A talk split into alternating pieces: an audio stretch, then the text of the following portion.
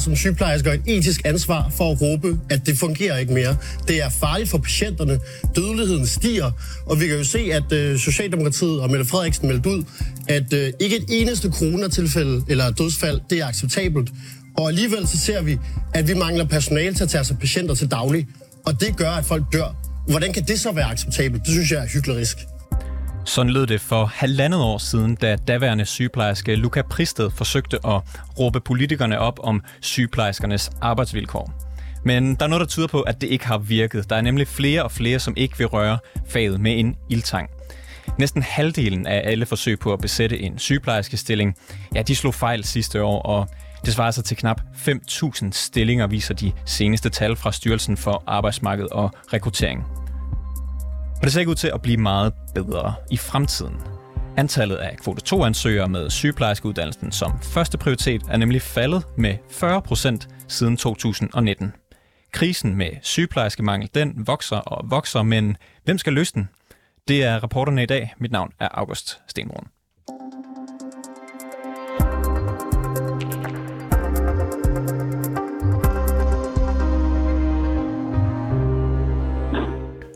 Luca Pristed, velkommen til.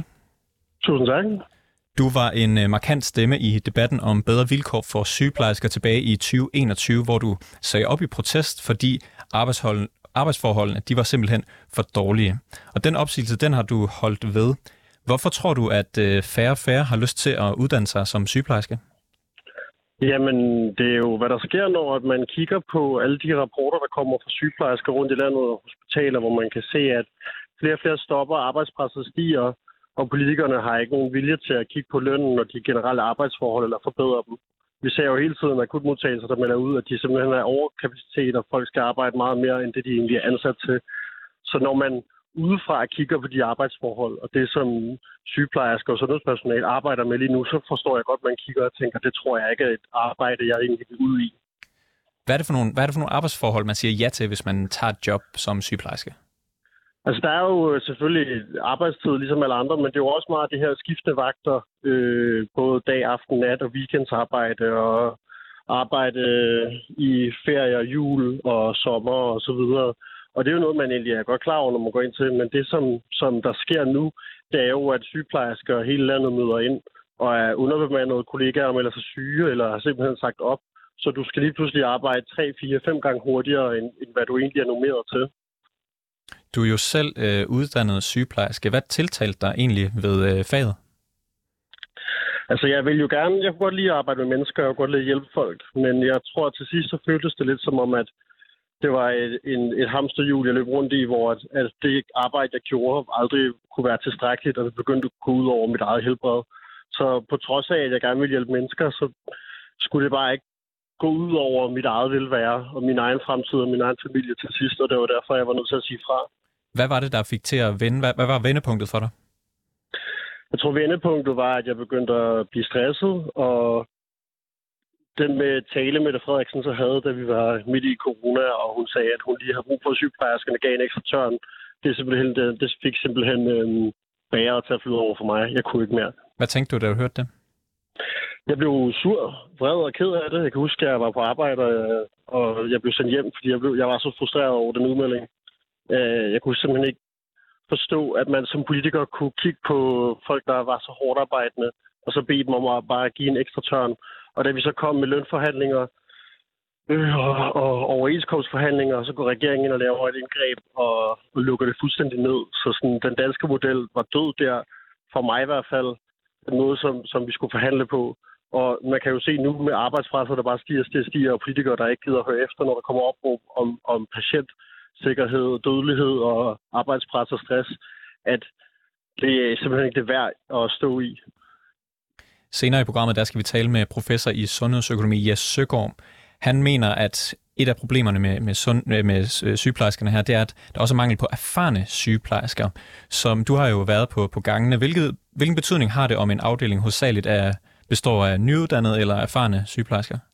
Altså, kan jeg huske, at jeg startede på akutmodtagelsen i Bispebjerg, der var der et, et krav om, at man skulle have to års erfaring, før man startede der, fordi man arbejder meget selvstændigt, og de situationer, man står i, kan være meget alvorlige, og det er vigtigt, at man har noget erfaring at trække det på. Og sygeplejerskeuddannelsen er jo opbygget på den måde, at den tager tre et halvt år.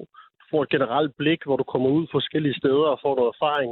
Men du er jo ikke færdig og klar sygeplejerske, når der er gået de 3,5 år. Der skal du så ud og have noget sidemandslærer fra de erfarne sygeplejersker.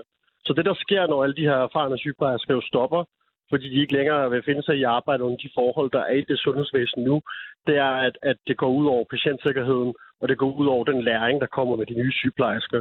Så det, det nedsætter jo kvaliteten af den sygepleje, det sundhedsvæsen, den vi har i Danmark. Hvad er det, den erfaring betyder? Hvad er det, de kan gøre bedre? Jamen altså, erfaring betyder jo, at, at, der er så mange forskellige situationer, der kan opstå, og den erfaring, som de erfarne sygeplejersker har, er jo det, de lærer fra sig. Så lige snart det forsvinder ud af sundhedsvæsenet, så, så er det ligesom at starte forfra. Øh, og, og de fejl, der så kommer til at ske, det er jo det, som de nye sygeplejersker lærer af. Men, men det er jo synd, at det her kommer til at gå ud over patienterne, at fejlene skal ske for dem. Nu, nu står du lidt udefra og kigger ind. Er du øh, tilfreds med, at du har skiftet branche? Jeg er rigtig glad for, at jeg har skiftet væk fra sundhedsvæsenet, og jeg kommer nok aldrig til at vende rundt igen og, og blive værd sygeplejerske.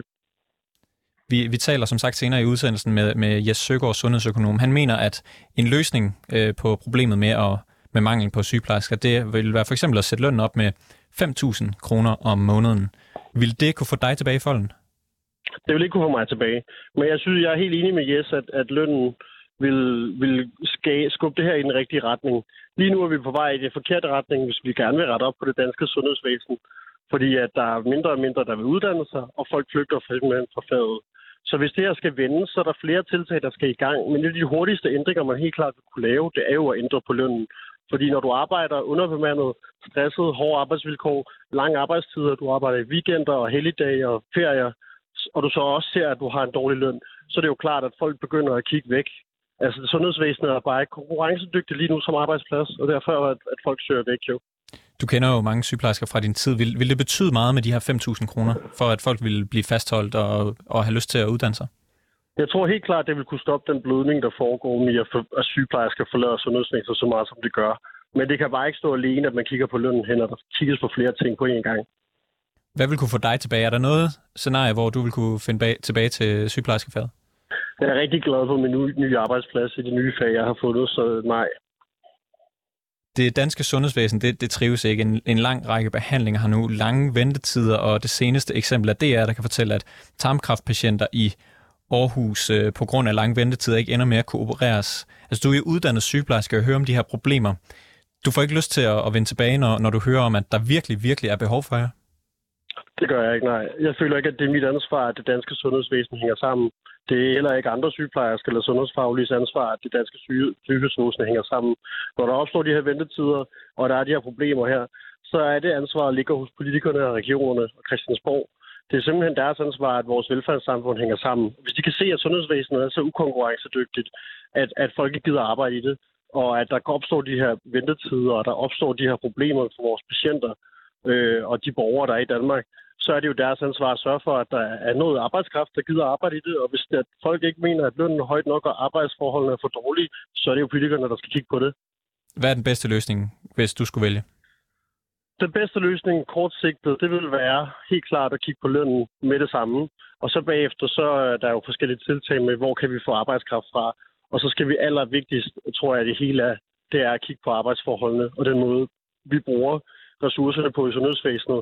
Rigtig mange penge går til øh, stillinger, som er administrative, og som egentlig slet ikke har patientkontakt.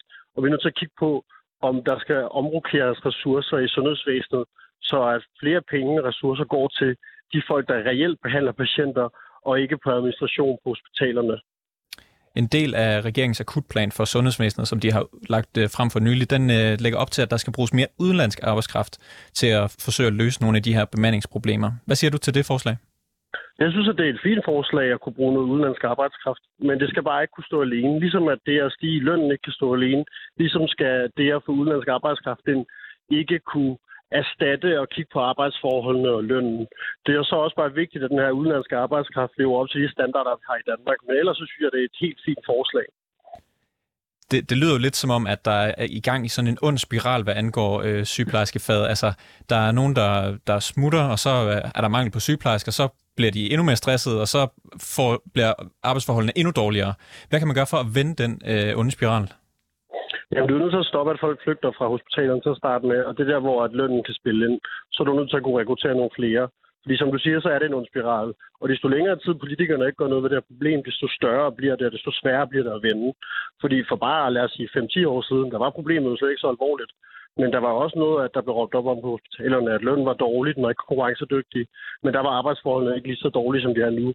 Så, så desto længere tid politikerne ikke gør noget ved det, så som du siger, så bliver det en ond spiral, som bliver sværere og sværere at vende. Hvad er drømmescenariet for sygeplejersker i Danmark lige nu? Jeg tror, drømmescenariet helt klart vil være en lønstigning, og så øh, kigge på, hvordan regionerne arbejder, hvordan ressourcerne bliver allokeret, og så kigge på, hvordan vi får mere arbejdskraft ind på hospitalerne.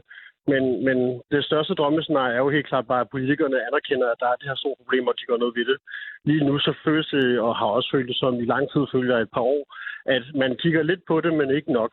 Man ved godt, der er et problem, men man gør ikke rigtig noget ved det. Så jeg tror, det, det vigtigste for rigtig mange sundhedsfaglige i Danmark vil jo være, at problemet blev, blev taget alvorligt.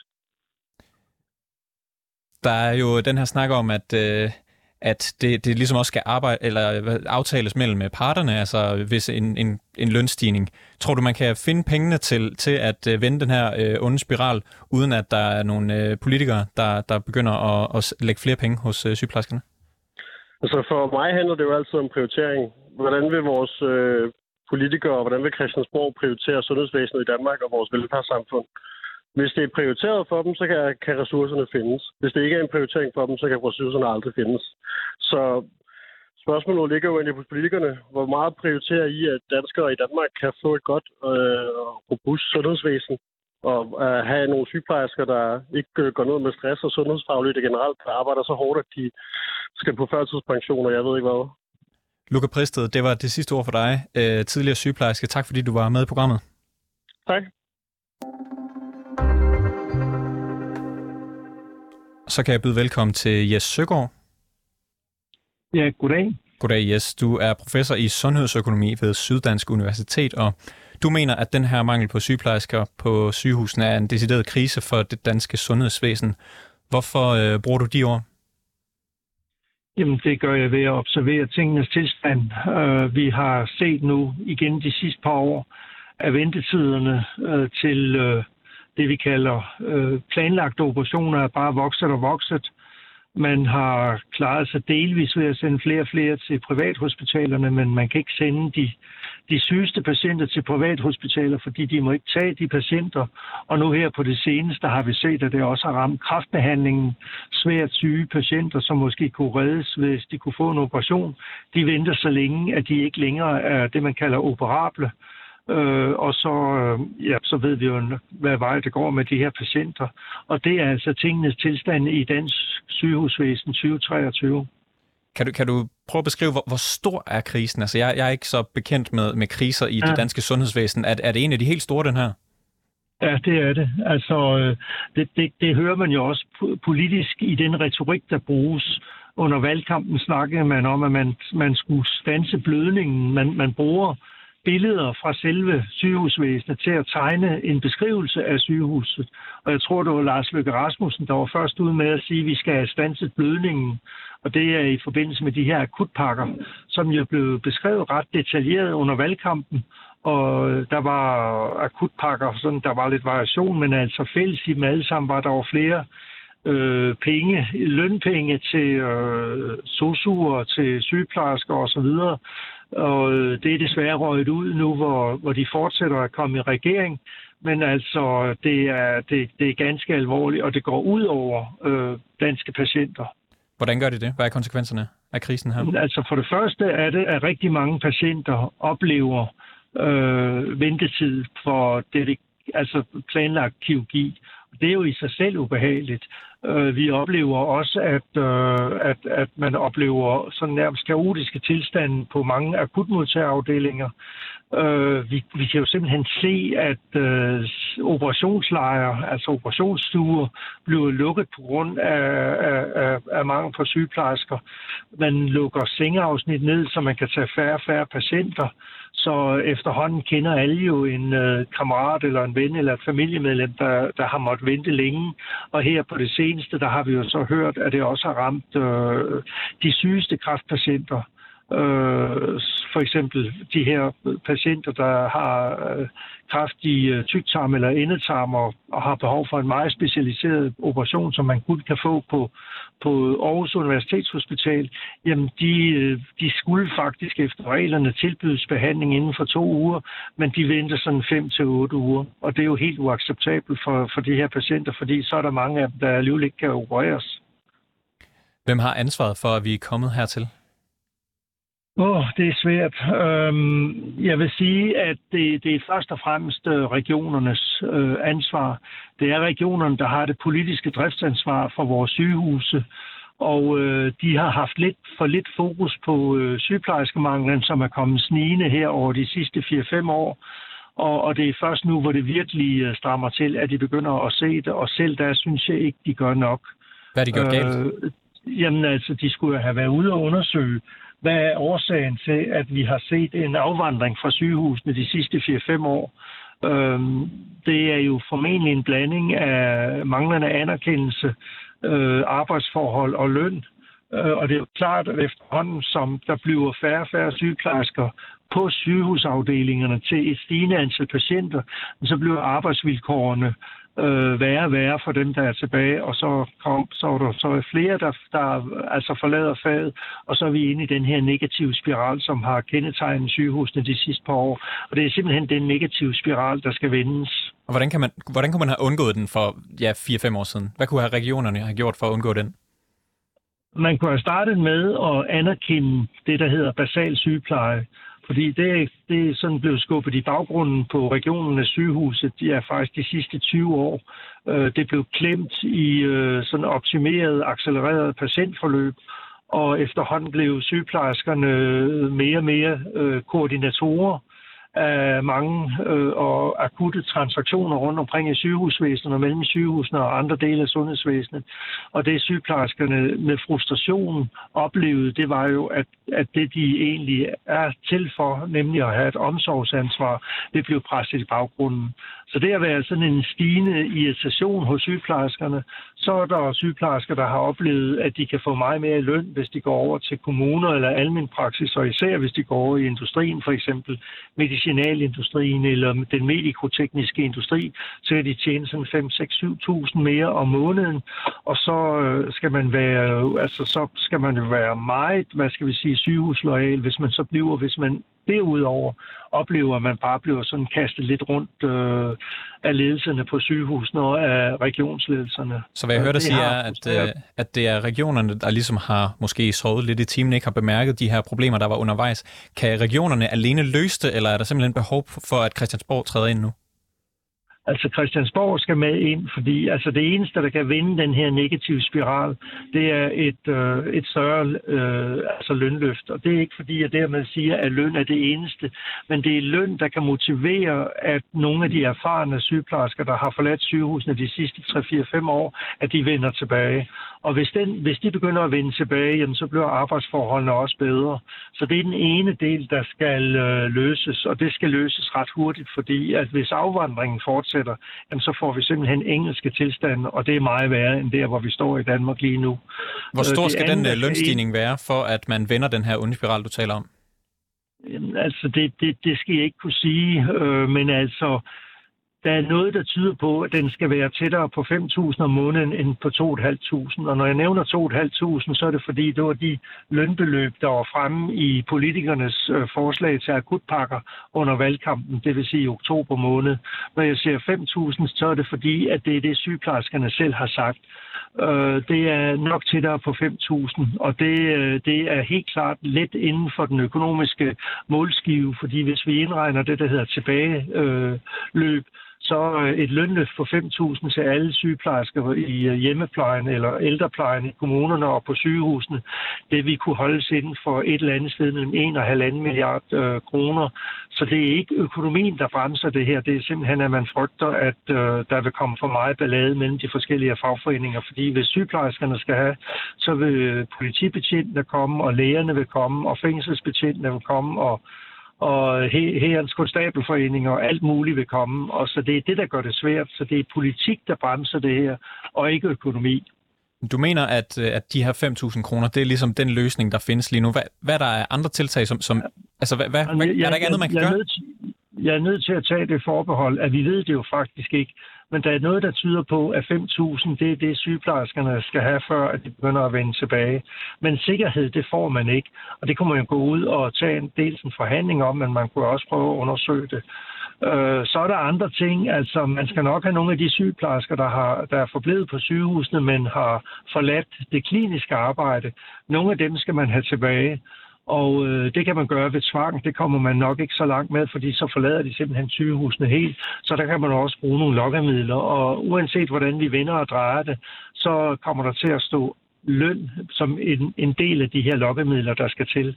Øh, I et åbent, frit samfund som det danske kan man ikke tvinge professionelle øh, faggrupper til at gå ind på nogle løsninger, de ikke selv synes er okay. Hvis der ikke kommer en, en klar løsning på det her, hvad bliver så konsekvensen, hvis den her dårlige spiral, du taler om, den øh, fortsætter?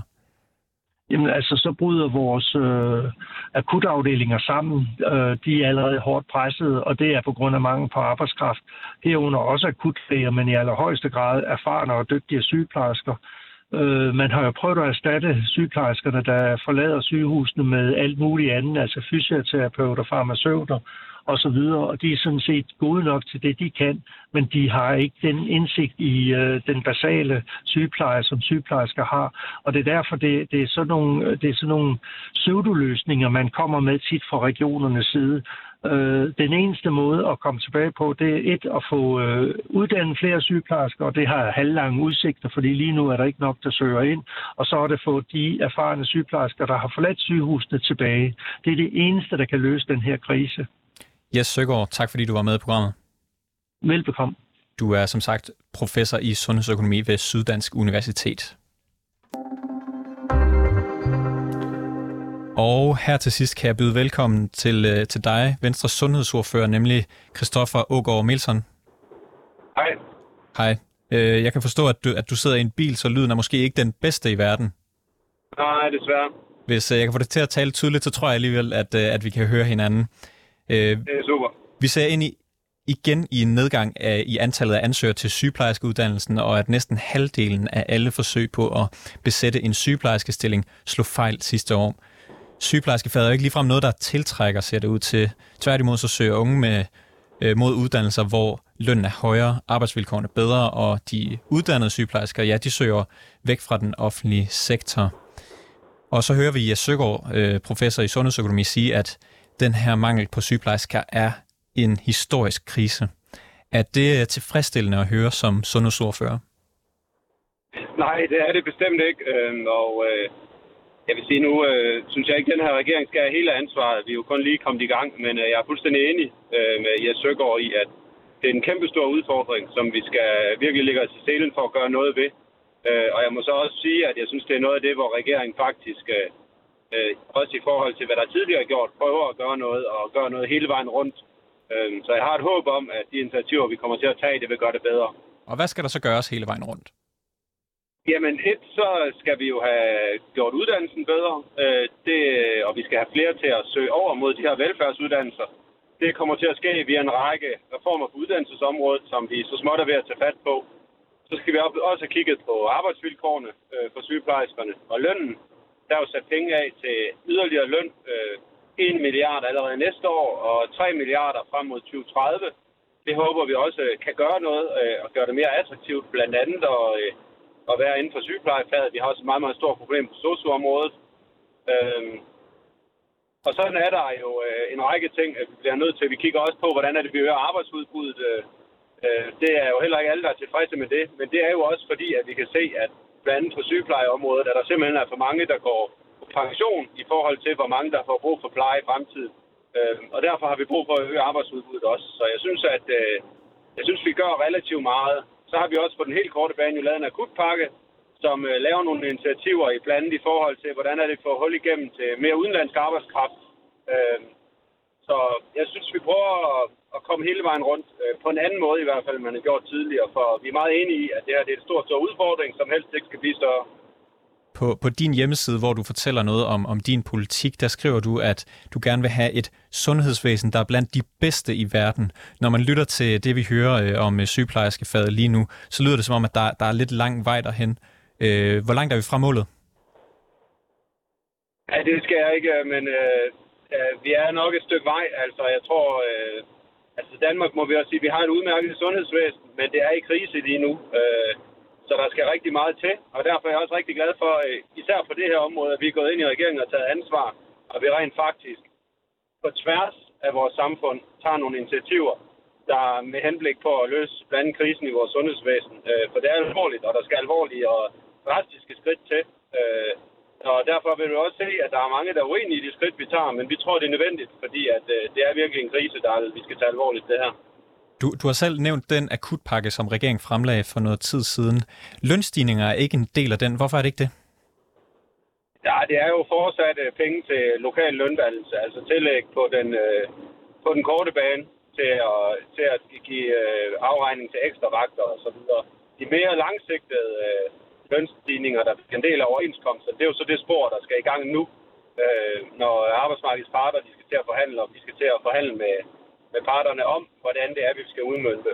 Så jeg synes faktisk, vi gør begge dele, øh, og jeg, så jeg kan ikke helt følge det der med, at løn ikke er en del af akutpakken de, de skriver jo efter generelt stor lønstigning. Jes Søgaard, han siger, at 5.000 kroner, i hvert fald tættere på 5.000 kroner end på 2,5, det vil være hans bud på en løsning for at stoppe den her blødning, som jo din øh, kollega i, i regeringen, Lars Løkke Rasmussen, har sagt flere gange. Hvorfor er det ikke en god løsning? Jamen, det er, det er også en god løsning at kigge mere langsigtet på lønnen, men altså, det var ikke noget, vi kunne nå i forbindelse med en akutpakke. Øh, det synes vi er mest rimeligt at, at forhandle i en mere grundigt forløb øh, sammen med arbejdsmarkedets parter.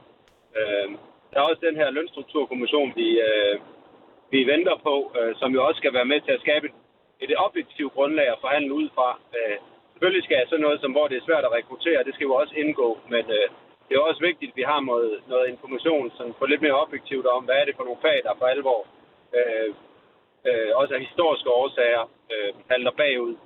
Øh, så øh, jeg synes ikke at sige, at vi ikke har fået fået løst en strukturel og en, øh, en ubalance, man har kæmpet med rigtig meget år. Øh, mange år her, to måneder inde i, øh, øh, eller tre måneder inde i en regeringsdannelse. Det synes jeg måske er at være lige lovligt kritisk, øh, når vi ovenikøbet ovenikøbet allerede har lavet en akutpakke, hvor man midlertidigt i hvert fald får givet nogle løntillæg. Du siger, der er sådan en lønstrukturkommission på vej. Der er nogle forhandlinger, der skal, der skal igennem, før at øh, der kommer et potentielt generelt øh, lønløft for sygeplejerskerne. Hvornår kan man øh, se frem mod et, et mere attraktivt fag med højere løn og bedre vilkår som sygeplejerske? Jamen, der er jo sat en milliard af allerede til næste år øh, til ekstraordinært at øge lønningerne på velfærds, øh, inden for velfærdsfagene. Så der kommer jo allerede til at ske noget næste år på lønningerne. Altså mere strukturelt. Hvor mange penge vil I prioritere? Og hvordan de lige kommer til at øh, øh, ligge og til hvem, og der skal jo også suppleres med, at øh, forhåbentlig dem, der øh, sidder og øh, arbejder inden for velfærdsområderne, de er også forpligtet sig til at kigge på, øh, på nogle faggrænser og andet. Øh, så hvordan det hele præcis kommer til at, øh, øh, at lægge sig og fordele sig, det vil jeg ikke, øh, det vil jeg ikke sidde her og øh, detaljeret øh, give noget bud på, fordi det er skal også noget parterne, de skal ind over. Men der kommer til at ske noget allerede næste år, også strukturelt. Kan du garantere, at øh, sygeplejerskerne ikke bliver ved med at forsvinde fra, fra faget? Med den akutpakke, I har lige nu? Nej, det kan jeg ikke, og jeg tror heller ikke, man skal heller ikke sige til nogen at akutpakken, den løser alle problemer. Øh, det kan en akutpakke ikke. Øh, men vi håber, at samlet set alle de initiativer, vi gør, øh, de kommer til at, øh, til at hjælpe på situationen. Øh, og hvis det ikke er nok, så må vi jo øh, så må vi se på, om der skal gøres yderligere, fordi det er jo en, øh, det er jo en skalopgave, at man kan få en ordentlig behandling, når man øh, bliver syg over i Danmark, i et samfund som Danmark. Øh, så vi skal have det løst. Øh, jeg tror, de ting, vi har lagt frem, det vil, det vil løse det langt hen, vej, hen ad vejen, øh, men det vil fremtiden jo vise, øh, om vi kommer i mål med. Jeg vil bare sige, i forhold til, hvad tidligere regeringer har formået, så synes jeg for alvor, at den her regering tager fat. Øh, og det er, det er jeg rigtig glad for, og det er også stolt over, at vi tør. Øh, og også tage fat om nogle af de varme kartofler. Og øh, en af de ting, I gør, det er jo det, netop at afvente den her øh, lønstrukturkommission og, og se på nogle forhandlinger, nogle, nogle større forhandlinger. Hvis man sidder som erfaren sygeplejerske lige nu og står og overvejer, om man skal, man skal øh, blive eller, eller tage et andet sted hen, hvornår kan man så se frem til at vide mere om, øh, om fagets fremtid? Ja, men det kan man jo. Altså, øh, der kommer jo... Øh, altså, man kan jo se nu allerede, det udspil, der er på uddannelsesområdet, det er også noget, der vil få betydning ind på i forhold til sygeplejerskerne.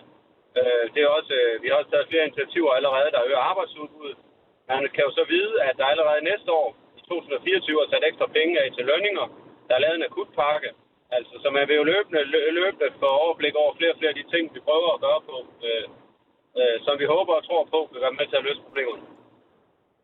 Christoffer Ågaard Melson, du er sundhedsordfører for Venstre. Tak fordi, at du var med i programmet. Det var også let. God dag. I lige måde. Tak fordi du lyttede med til reporterne i dag. Har du noget, som vi skal undersøge, eller ris eller ros, så kan du altid skrive til os på reporternesnablag 247.dk. Bag dagens udsendelse var Nana Margrethe Havgård, Toge Gripping, producer var Niels Frederik Rikkers, mit navn er August Stenbrun, og vores redaktør hedder Mille Ørsted.